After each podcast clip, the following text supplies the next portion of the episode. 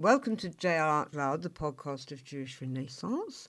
I'm Judy Herman, and it's incredibly exciting for me today to be talking to Steve Waters about this magnificent drama that spans decades of the story of the creation of the State of Israel from the perspective of a young Arab growing up through it and a young Jewish refugee going through it, Miriam and Youssef unmissable. So welcome to JR Out Loud and thank you so much for talking to me, Steve. Thank My you. pleasure. Thank you for having me. First thing I wanted to ask is research. Obviously, you must have read a lot, you must have been online a lot. Did you do research on the ground? That's what I wondered. Had you been to Israel, Palestine? Uh, yes, in all sorts of ways, actually. I mean, one of the reasons I wanted to, to embark on it was because I had a very formative uh, experience in Israel back in the 80s, actually. I mean, as you probably guess, I'm sort of 50 something now, and I was there on a kibbutz for. Oh, you as well? Months, yeah. yeah. yeah. So uh, it's it, and sort of ended up there for all sorts of fairly uh, arbitrary reasons in that kind of terrible gap year. I want to do something interesting, mm. but it turned out to be, you know, a really definitive experience, actually. So I had that a very powerful sort of set of memories from mid 80s. Um, I mean, I've had sort of engagements with the Middle, Middle East in different mm. ways since then. But I did go back to Israel last year. In fact, I, I stayed in Jerusalem and just just reacquainted myself with the city and uh, travelled into the Palestinian Authority areas.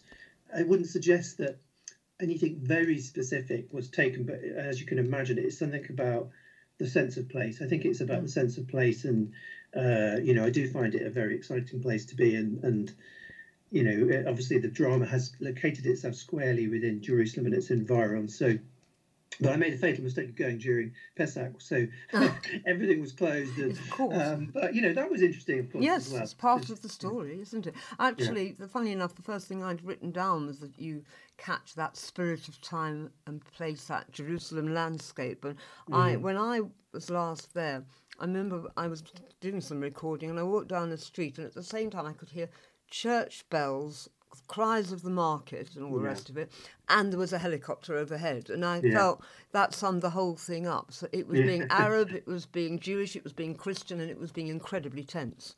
Uh, which I think it just is, and I think, and I think you express that beautifully in the whole thing. Yes, so, thank you. Um, so I wanted to ask you it's hard. You've, you mm. have to be even-handed. So you've painted these mm. two wonderful characters. I really mm. do love your, your main characters, Miriam and Youssef, mm. and you, you give them lots of cards to hold, and we really mm. go into their backstory. And obviously, I don't know how it's going to pan out, but I love the no. fact that they keep encountering each other. Um, mm-hmm. And I gather that they don't get married because there's a man called Yehoshua who clearly yeah. it says Miriam's husband in the cast list. So, yeah. And you're also they oh, are. That's already a spoiler there. there yes. Yeah, yes. but it's there, isn't it? I mean, it's in. The point is, we haven't. I don't feel we've met him so much yet, have we? But he mm. he. This story is being told by Miriam and her husband to their mm. daughter, so they've mm. got this perspective on it, in that we we meet grandma, um, yeah. the, the, the, one of those women from the old country who is never mm. going to settle down. We we mm. know that. We know. Um, and Miriam, who clearly is exactly what is wanted in, in, in, in, the new land. So uh, w- the other thing I noticed was that the, the subtitle is a drama about the founding of Israel. Then it says 1917 to 1948. So that tells you quite a lot. That's mm-hmm. you're really delving back to that early time, aren't you? So yeah. Ju- just tell me what brought it all on. I mean, yeah. apart from possibly um, got commission, but yes, what? that, that's a very good question. I mean, I, I think that it felt, as you, you know, I'm, I'm glad you detected this desire to create. Uh, I wouldn't even call it balance because, in a way, we've taken balance to mean something equi- about equivalent, whereas to me it was more about the fact that this cannot be one story. This is many stories, and uh, wherever wherever position you adopt, you're going to come out in a slightly different way. And I felt that the thing that licensed me to embark was in some respects to recognize this was a British story as well. Yes, I uh, noticed that. Yes, yeah. yes. And the title, of course, doesn't really quite reflect that, but I think that, you know, I almost feel it's Miriam, Youssef, and Harry, the yes. sense of, um, you know, that the duration of the mandate is crucial to the shape of it. And and as you say, I mean, you, you cannot. I mean, if you hit any point in that story in isolation, you don't understand the story. So to try and have that scope of 30 years, which is, you know, a very large scope for any drama, uh, but fun, the episodic quality of writing a drama for the World Service in this way did give me that possibility of of trying to track it in what I, I think of as three acts, you know, in the mm. 20s, the 30s, and the 40s. And actually, the 40s, you know, particularly concentrated around the years 46 to 48. So that, I don't know when I got that, but I definitely had a very strong sense from an early point that I wanted to have these, these invented characters in the foreground and I wanted to track them in, in parallel.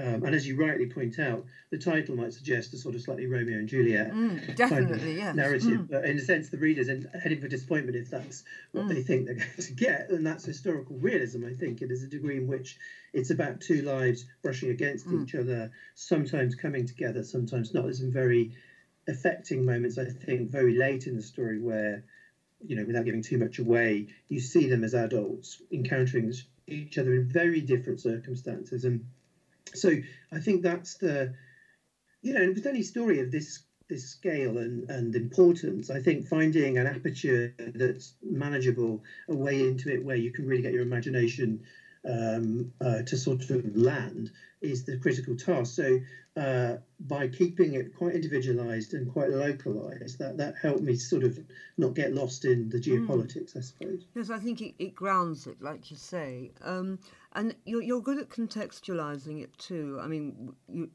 you've got the Balfour Declaration there.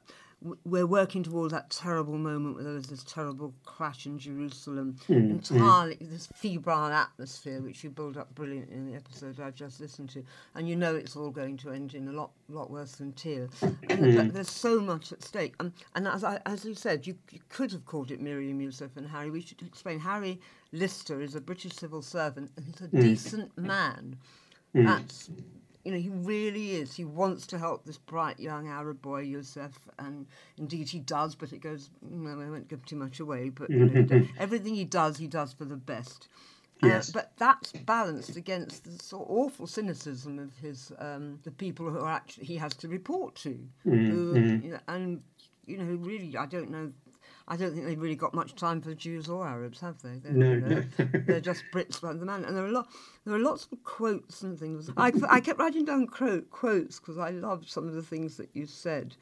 We're going to drive the Jews out of the west, then the north, east, and south. That's obviously one, mm. one of the Arab leaders trying, you know, I think it was the mm, Mufti, mm. I think. And there's lots of things. I kept writing them down because they were just so interesting, just your, your choice of words. I think people need to look out if they're listening, look out for some really lovely turns of phrase, which I think mm. must be yours, but they mm. sound totally correct in the mouths of your characters. So I'm mm, very, very impressed by that. I like that a lot. Yeah, that's great. The one, what's the wonderful quote you had about um, uh, the Balfour Declaration? A, a, very English equivalent of what would have been Balfour Schmalfour, if you see what I mean. oh, I found the quote, yes, so much for Balfour and his bloody declaration. You know, the absolutely dismissive of this thing, which was mm. actually, you know, I think mm. has caused an awful lot of misery in its way. Mm. I d- I don't know what to say about that, but that's the bit that uh, your your average Jew would say Balfour Schmalfour. Yeah.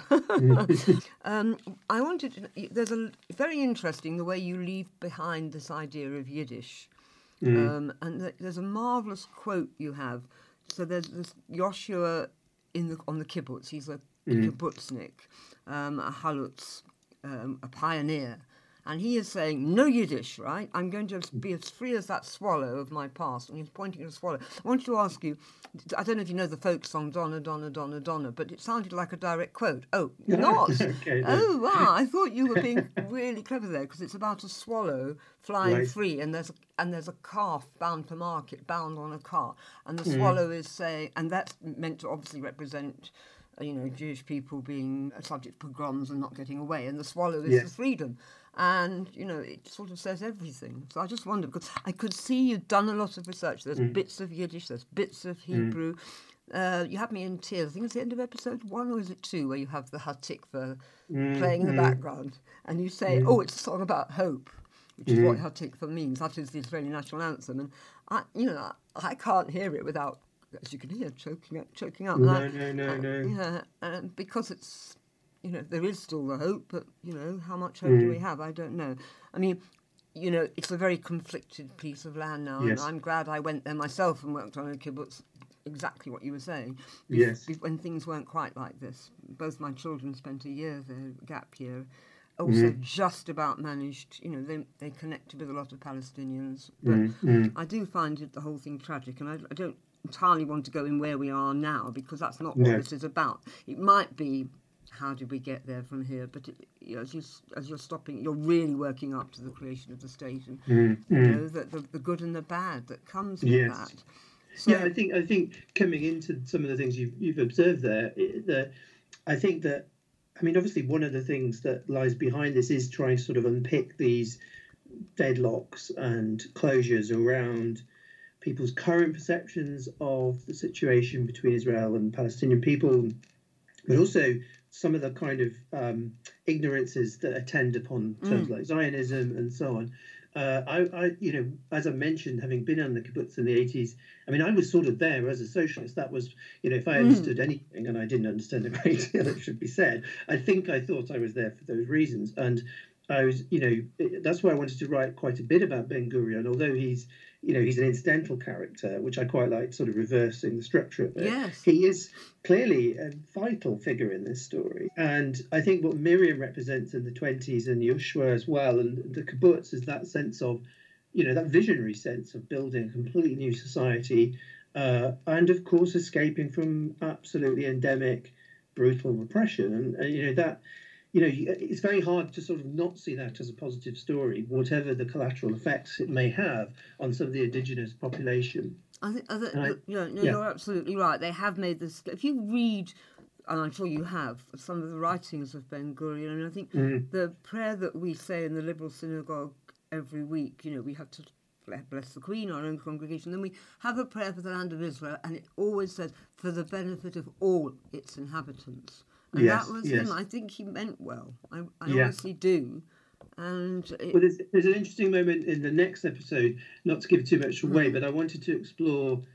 I mean, you, you've, we've we've met Rabbi Judah Magnes. I, am kind of interested in this tradition of uh, one nation, two communities, as it were, that is constantly, uh, if you like, alluded to the Brit Shalom movement and so on within that sort of uh, a sort of pre uh, state history. And, and Ben Gurion was almost drawn to it, I think, in the 30s at the point of, you know, the Arab Revolt and so on. I think he wanted to seek some kind of uh, conversation with uh, Arab nationalism. There's a, there's a little scene I put in there which features Musa Alami, who's another character who really fascinates me, who's yeah, this kind of, you know, for want of a better word, liberal Arab nationalist thinker. Uh, and they did meet, and they met, I think, on about four occasions actually uh, in 1934. And those little moments of hope, they, they were kind of the meetings were convened by Judah Magnes, who seems to me an extraordinary figure. I mean, almost naive beyond belief at various points. I mean, he was so sort of wedded to that notion of, um, you know, a, a sort of Palestine for all, regardless of the, if you like, circumstances on the ground, that he became a kind of pariah by the point of the foundation of the nation. But they, they you know, those voices are there, aren't they? And that's what's so. Mm sort of haunting about this story that, if you like, one could predict the end of the story from the beginning in some respects. Yes, yeah, absolutely. I mean, um, we're sort of speaking from an interesting position of knowing quite a lot about it. Yeah. But your World Service audience, a lot of them won't know anything about it, or mm. or may have deeply entrenched um, opinions that are yes. unsupported. So, what would you say to them how to approach it? Yeah, that's uh, thank you for that question actually, because it, it, one of the things about the World Service and writing into that slot is not least you know that not everybody, of course, has English as a first language, mm. and so you you're kind of I think there's an imperative upon you to be as clear as possible and to you know to see it as a kind of storytelling medium, um, which is speaking to a a genuinely global audience. And I, I, I mean, I'm thrilled by that challenge. So to the audience, I think, as you, as I think, I'm just picking up what you were saying there. I think that I would invite them to come, um, and this is impossible, uh, but with as few preconceptions mm. as possible, mm. and just to enjoy the character stories. Now, clearly, they're, you know, everyone's invited to part company from the story where there's things that they don't agree with or that they think are you know, challenge their understanding of the circumstances. But I will say that I have had everything checked as with as many people as I possibly could from as many different camps, um, and I, and uh, not so that it's like balancing on a sort of uh, dancing on a pin of sort of pedantry, but I think there's a degree to which I want the story to be really precise um, and really true to those circumstances. So much so that you know you'll you'll notice in later episodes there's quite a lot about sort of terror, terrorist activity, things that would now be deemed to be terrorist activity, mm. both within the Jewish community and the Palestinian community. But I, you know, even where for instance, the bombing of the King David Hotel, which yes, I addressed at, at the point. yeah, to. I mean, you have to look at that from the perspective of the participants as well as the victims. And, you know, I think that at least one thing that history allows us to do is to step away from our current positions. And that's why I, I found this a valuable project rather than a depressing one. I mean, I, I actually think it's a tale full of hope as much as, you know, despair, because there obviously is despair and there's loss and there's suffering. Um, the other thing that I, you know, I must say, you, you going back to your question about research. I mean, I think one of the things that's very exciting is the histori- historiography, particularly Israeli historiography, but also Arab historiography. It's incredible works, really, by Tom Segev, and I got very interested in this historian Hillel Cohen, who I, I was lucky enough to meet in Israel, who who offers this amazingly finely balanced and also dual cultural because he, he's an Arab speaker as well mm. as a Hebrew speaker. So his history literally is is sort of moves paragraph by paragraph between mm. uh, perspectives and. You know, there's some really great work out there, Rashid Khalidi as well, that's very dispassionate and I, I think is you know, I, if this could resemble that work in any way, I'd be very, very pleased. Mm. You know, because that work to try and unpick the sort of closure of thought is surely what any drama should try and achieve. Yes, uh, it's very interesting. You you do quite constantly do this sort of parallel thing. I mean, during this dreadful conflagration where you know, Jerusalem's pretty well going up in smoke, one sentence you you know where did that hatred come from? Somebody said. So one one um, you've got someone saying they're burning the scrolls, the Torah scroll, mm. and the next minute you've got a Muslim saying they've defiled the Holy Quran, the mm. holy book. Mm. So you know it's it's happening on both sides all yeah. the time, and um, I've actually spent years, I did quite a lot of reports about coexistence projects actually from Israel a few years mm-hmm. back. And I just said sides there. I taught myself to say the two communities, just try and stop saying that terrible word sides. You see, I forgot mm-hmm. there. Mm-hmm. But, but, you know, there's a lot of interesting language. You know, there's, there's another bit where the Jews on the kibbutz are saying the Jews have made something beautiful here, or maybe one of the, uh, the Arabs says, I don't know. Mm. But that's countered with the earth was stolen from us, you know, they're an mm. infestation. And, mm. you know, that's the language of anti Semitism, isn't it? That yeah. idea of Jews as an infestation. It's absolutely terrifying. So. Um, yeah, I mean, and, and, and there is a lot of uncomfortable things in there. I mean, you can imagine for the actors, it's pretty uncomfortable yeah. kind of stuff, actually. And you know, I'm very mindful of that. I mean, it, you know, it's despite the fact that you know there's very few expletives, and you know, this is quite a difficult lesson. And you know, I hope that that's mm, sort of countered by the let's say poetry and the, the, the texture of the characters. Mm. But I will say to any listener, this is going to sometimes be quite a painful 27 minutes, which is what each episode yes, yes. clocks in at. Mm. Actually, what I was saying when we started that um, I don't know who writes the little trails, whether it's you or the, the, the, producer, but the trails into the next episode are absolutely perfect. You hear oh, what a, a, little of a little taster, a little enticing taste of what yeah. it's going to be about, a tiny extract, and you can't wait to listen. Of course, I've now got mm. to wait because I've heard the first three, but the fourth one wasn't available, so I'm kind yes. of chafing at the we're, bit. We're in the narcotic business here. It's you are, aren't you? Yes, yeah, yeah. And, and, then let's just I just talk a little bit about the how. Um, yes. First of all, you've got this incredible cast, I have to say, um, many mm. of whom I go back a long way with actually. Um, Sirine Saba and I, I've interviewed her quite a lot, and Mm. Elliot is your go-to Jew. yeah. Elliot Levy. This is you know yeah. if you if you need someone to I can not at all surprised to find him playing Ben Gurion. so um, yes, that doesn't particularly surprise me. But um, Shani Erez Erez is mm. uh, I interviewed her only last year when she ah. was playing Shylock for. Yes, I wish I'd know. seen that. That oh, must have been extraordinary. Absolutely. First of all, it was most. I mean, you, it sounded so unpromising. Right, we're going to introduce uh, children from the top of primary school onwards to Shakespeare with a cut down version of The Merchant of Venice. So you think, mm-hmm. first of all, that's a crap play to choose. And, so, and then you think, cut down. Well, it wasn't a crap play to choose, and mm. it was brilliant. It was fast, it was funny, and I gave that five stars when I reviewed it. And I spoke to several people involved, but very specifically to Shani. Mm. And I said to her, after watching you as this defiant Jewish mother, widow, um, trader, all the things that you are. I can't actually think I'm going to be able to imagine Shylock as a man anymore. I can't do the, cannot do the Jew as a beard anymore. So I think she's wonderful casting. Yeah. She, um, yeah. Um, and I think you know her. The, now I'm going. You say his name because I'm going to mispronounce it. Her um, her Oppo, who's playing Yusuf.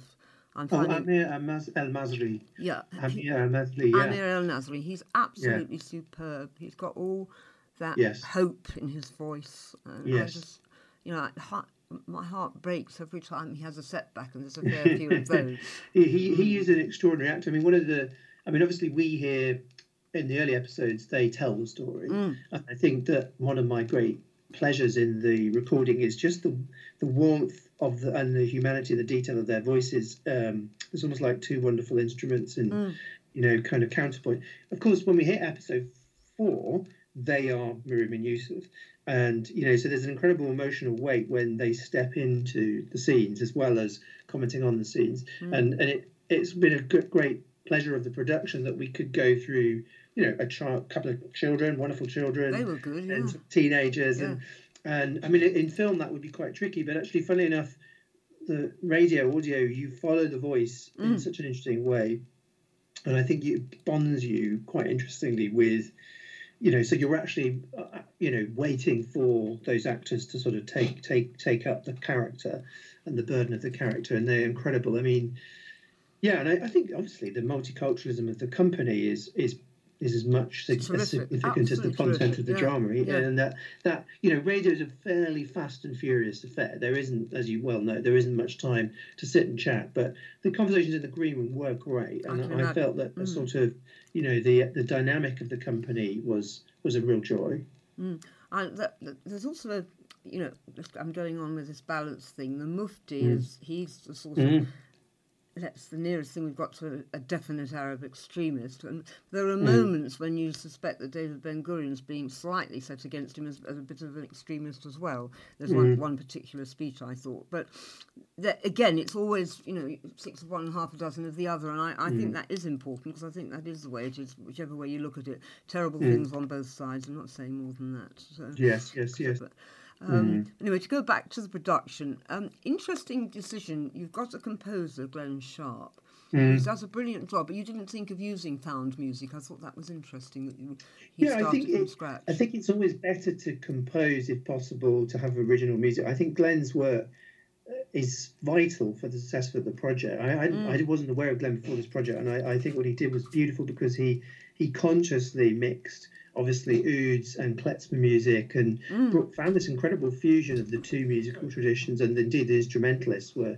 both from those traditions so uh, that to me nails the whole meaning of the project so i mean obviously there are occasional moments of incidental or atmospheric music say the hatikva and you know various other things but uh, he provides a spine for the show i think yes. actually as much as their individual voices and yeah, his contribution is huge. I think particularly with something like the podcast and you know, it's a very intimate experience. It's another thing I like about this form that, you know, obviously I'm usually I write for the stage and the mm. stage is, you know, by definition a little bit more rhetorical.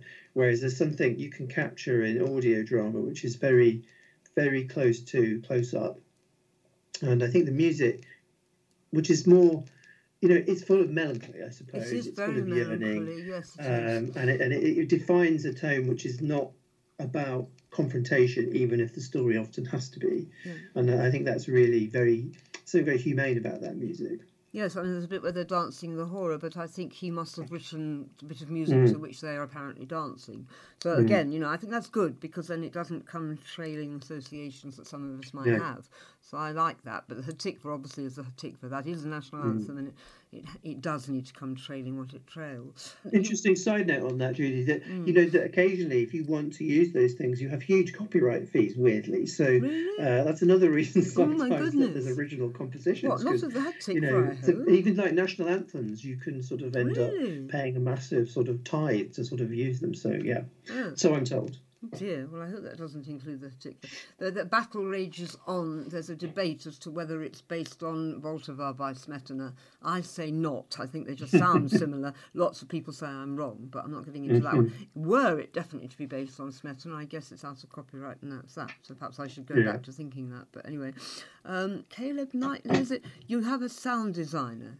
Caleb mm. Knightley, have I got that right? Yes. Um, again, th- that that tapestry of sound is really important because yeah. that's what we've got to conjure with, isn't yeah. it? Apart from the music and the, and the voices, it's, it's probably it is another voice. It's, it's, yeah, it's very important. And, I mean, things like I mean, we were talking earlier about Jerusalem.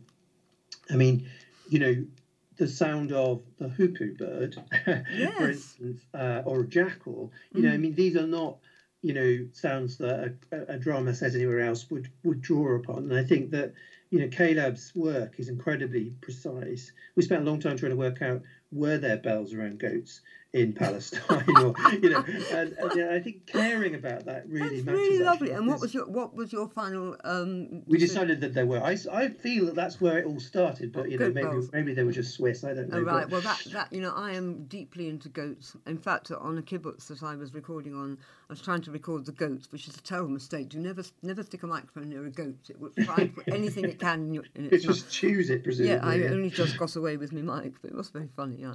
Goats can do anything. They can do wrong, as far as I'm concerned. They're absolutely gorgeous creatures. I love them. But yes, I can see why that would be terribly important. I mean, I would fuss mm-hmm. about that too. I'm, I'm very pleased to hear you nitpicking away there. That's very, very good. Oh yeah, yeah. Even even the sort of types of weaponry, vehicles. Mm. You know, I mean, I, that's one of the things I love about the BBC. Dare I say it? You know, that there are people in there who really love to think about that kind of stuff mm. and know where to find that kind of stuff. And I, it, you know, it's one of the reasons why we should defend them so passionately because it is a real, it's a, it's full of craftspeople mm. of real accomplishment. That, yeah. It certainly is. Now, the, the, timing of transmission is it just is it specifically set so it's roughly near all these rather important days? We've just had Yom HaShoah, which is mm. the you know the, the the Holocaust Memorial Day in Israel and the wider community rather mm. than the mm-hmm. one we have here. Uh, we've got Yom Ha'atzmaut, um, uh, Israel independence, and Yom HaZikaron, the, the, uh, the day to remember the, those who've fallen mm. in, you know, for Israel. And many people mark that day, not just, I mean, traffic comes to a standstill. I've been there. People yeah. get out of their cars and stand there, and it's very moving.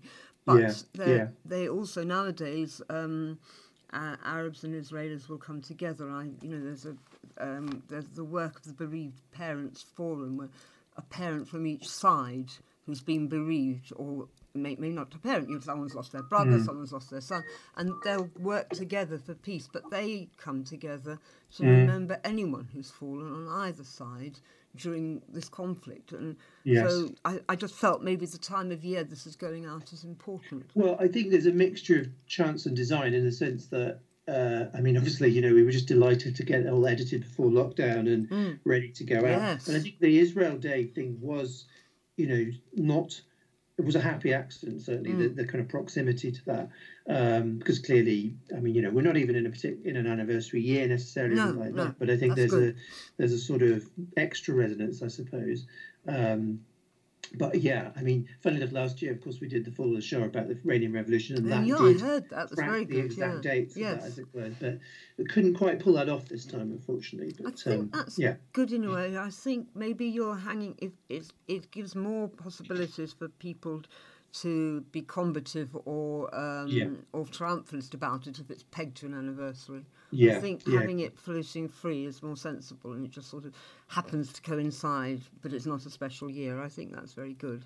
Yeah. Um, so I mean, this stops well short of any of the conflicts after 48, obviously, mm. so, mm. which I think is also very good. You know, I, I, mean, altogether, I can hardly wait for the next episode. And I I, I, am not going to say them. There's some things I, that happened I just knew were going to happen. Some, mm. some, the fates of some people that I thought were going, was, you know, I wasn't surprised. But I'm not going to say. Spoiler alert! It's you know, it'd be so easy to do that. But yes. um, basically, I don't, I don't know where it's going because, like everybody else, you sort of want these two young people to come together as they mm-hmm. mature. Mm-hmm. Um, I, don't, I don't even know if they'll end up being friends. I know nothing at this stage, obviously. So, um, well, that will be discovered. I think. I mean, what's so interesting in the way you describe that is, of course, that's that's music to my ears in a way because, of course, for some listeners, they know where the story's going, mm. but they just don't know what's going to happen to the characters. No. In a sense, that's the right way around, isn't it? And I, I hope that people, if they know something of the history, they'll forget forget it and rediscover it through the mm. characters. Mm. And if they don't, they'll discover it through the characters for anyway, the first time. And yes. you know, I think that the the secret was to find each year and each moment where we really just focus the story on a particular sort of turning point, mm. both in their lives and in the lives of the region. And, and that, again, because of this sort of, you know, very condensed lot, enabled was in fact nearly five hours to, to, to they will feel like they fly by, you know, because mm. you're sort of, you know, I, I, think another word I would use is it's quite impressionistic, inevitably, because we're trying to sort of cover ground. But then people's lives are impressionistic, mm. it seems to me. You know, we experience things in, you know, that year, that moment, that month can, you know, uh, stand in for all sorts of, you know, whole decades, basically. Mm. Mm. I mean, at one point, without giving too much away, Yusuf gets imprisoned. And in a way, we lose him from the story for a while. So again, the balance comes and goes as well. We, mm. we kind of turn our focus more to Miriam's fate at that point, and mm. so, you know, it's just to keep varying the pattern as the story proceeds. Yeah, I mean, what you say tallies pretty well. I mean, obviously, a, a lot of uh, Palestinians or Arabs have spent a lot of time in prison, and I mm, think it's mm. fair dues for you to, to give your main character that fate. But of course, in this case, it's because of the British. It's a British prison. oh, British prison. Oh, I see. Yeah. Yes, I, I mean, he gets sent off to a sort of strange very, very English British school where you know, British, mm. British corporal punishment. I'm not giving too much away. I'm, I was distressed. I was because mm. we have to. You know, this is it, again. You have to always remember that there's this third force here. We've got Arabs, we've yes. got Jews, let's call them for the minute, because they're not quite Israelis yet. No, but no. we've also got the British. We really got a hold on this whole area. Uh, again, I think it's episode two that says Britain takes control. That's what it's called. Mm-hmm. So mm-hmm. you know, and, and they're jolly well hanging on to it, and, and as I say, they're kind of looking down their noses a bit. So, did I ask you? I mean, what your what is your hope for it? I mean, you can't be wanting to to educate and entertain, but you're you're just trying to tell a true story. I think, aren't you? Mm-hmm. Mm. Well, I mean, what what is what is in your mind as your goal?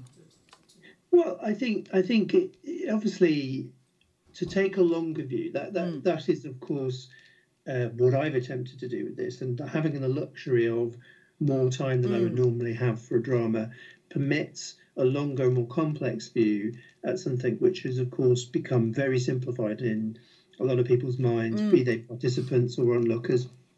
And I think you know, uh, you educate and entertain is is, is obviously always at the center of one's work. But I think is another way of looking at it is experience. Mm. So I think I want to make people feel that they cannot but understand the characters at each point in their journey and that that in itself i think can have quite interesting and radical effects you know because you you know if you feel that you can't resist the character's path it does then help you understand how history can sometimes place us in you know, situations none of our own choosing. You know, what would we have done in those circumstances? Mm.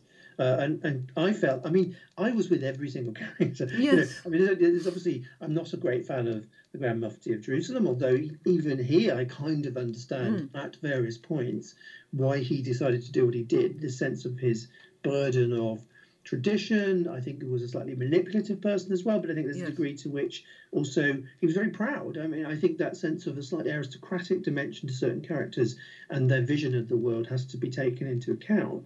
Uh, I think the reason I picked Harry as my character, as you indicate, is he's no he's not a colonial bully. No, exactly. He's gone there mm. in a very you know, thoroughly delighted with the place, hoping to make a positive contribution. My hunch is that, you know, three quarters of British colonialists, you know, was done in, in, in an extraordinarily, sometimes naive fashion, uh, the desire to kind of spread good into the world. Mm. And, and that, you know, clearly wasn't the outcome. So trying to sort of understand how good intentions can lead to extraordinary bad effects. But you can do that very glibly. I hope the drama allows us to sort of feel the good intentions even as they're backfiring. Mm, mm. Uh, so I think taking time, taking time with the characters, enjoying them when they are enjoying themselves as well. I mean, there's a lot of, particularly in the first few episodes, people celebrating, people. Yes. You know, you know, and I think that's crucial. So it is a slowish start dramatically, but that's vital because you know, there will be a lot of suffering and difficulty deeper into the story. And I think if we don't know why these characters care about where they are, we're not going to follow that journey. It seems to me. Yeah, no, I completely agree. Yes, what you just say, people enjoying themselves. There's some contemporary resonances. Actually, this is probably an un- unlooked for one, but Miriam is enchanted by the sky. She talks about mm. stars and the galaxies, and it's sort of some sort of relief to her to be able to look up and look away mm. from, you know, the, the Europe that the, the, very hostile Europe that she's tra- tra- traversed with her mother, where nobody wants the Jews. Um, mm. And, and I thought we're in this sort of strange world now where the, the skies are so clear. So I suppose we can um, mm. connect with Miriam on that one. But there are yes, some other yes. strange contemporary resonances. You you you have their arrival in Palestine on a boat with mm. great difficulty. They are refugees. Yes, yes. Terrified of being drowned. Yeah. Are they taking advantage of what's, what's going to happen to them? Um, you know, obviously, know we know that, that that is how people arrived in Israel. But you know, sort of wading into the water, and her, her mm. poor mother's absolutely terrified.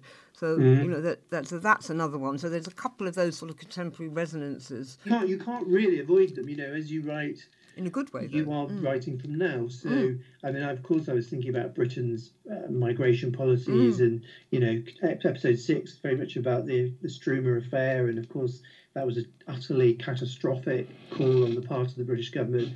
You know, so yeah, those emotional resonance between the, the mm. exact present and the and the presence of the characters really important to think about. Yeah, and, and unavoidable, really. Yeah, and there's one, and there's a point where you do that thing about someone contemptuously saying something about you know it's bloody Zionist, you know, saying that you're, mm. you know, and it's that's absolutely that trope now, isn't it? Muddling mm. up the, you know, Jews are Zionists, and you say it with great contempt and anger, and that's mm. you know, and that's the whole anti-Semitism story in one phrase. It's an old, yeah. it's an old trope, isn't it? Yes, it is. Yeah, yeah absolutely. Yeah. But you know, and I think it's important that you do cover it. I think it would be quite strange if you didn't. Mm-hmm. So, you know, obviously, I'm hoping that we're in a different situation with the Labour Party now. I'm pretty confident we we were, but I mean, it's another spur really mm. because that atmosphere has become so poisonous really over the last few years. And I think that that is often resting on an extremely simplistic vision of the yes. history of the region. I mean, there's a whole other story to be told about you know, my party, the Labour Party, and its relationship to, to Israel. I only really touch upon the story of Ernest Bevin, and yes. you know, I mean, I find that a fascinating side uh, issue, if you like. So mm. maybe that's another another project. Yes, I was going to ask you what you're working on now. Are You just glad that this one has, has got under the wire before we were all self-isolating. yes. But you know, you you've got so much to offer. I just wondered what the next big thing was. Well, thank you. Well, I mean, very poignantly in a way, I would have been in rehearsal for a revival of my plays, The Contingency Plan, which are kind of my take on climate change, which I wrote actually mm. 10 years ago, oh. but we're going to be restaged at the Donmar and oh. Theatre Clwyd. So obviously that didn't happen mm. because of COVID 19. It, it, it's very likely to happen probably whenever theatres pick up the pieces. So. Uh, and I've been rehearsing with the actors on Zoom, which has been quite wow. incredible actually. to have you know mm. these extraordinary performers in one's own home and so that that's been some recompense um, yes. uh, but yeah we, unfortunately we won't be seeing that for the foreseeable future. But you know, who knows? I mean, who knows where we'll be in nine months' time or mm. well, whenever. Obviously, we can't properly predict that, and there are so many, you know, and we don't want to talk about the sorrow of theatres going under and all the rest of it. But meanwhile, at least we've got ten whole weeks listeners. Ten whole weeks when you will be gagging to hear the next episode. so, which I am, as you can hear. So, yeah, and, I, great. want to, you know, I want to thank you and the cast and the production team. Is it Mark Beeby you've got? Yeah, yeah, wonderful producer. Yeah. great- legendary. And Sasha Yevtushenko as well, who's also Ah, really legendary, absolutely legendary. So you know, it could, couldn't be better. It really couldn't. And I want to, I want to thank you all on behalf of the listener Thank you. for this magnificent project, which I hope will also bring about a lot of understanding for both sides. I hope so too. I really do. And thank you so much for taking the time to talk to me, Judy. Thank you. It's been more than a pleasure.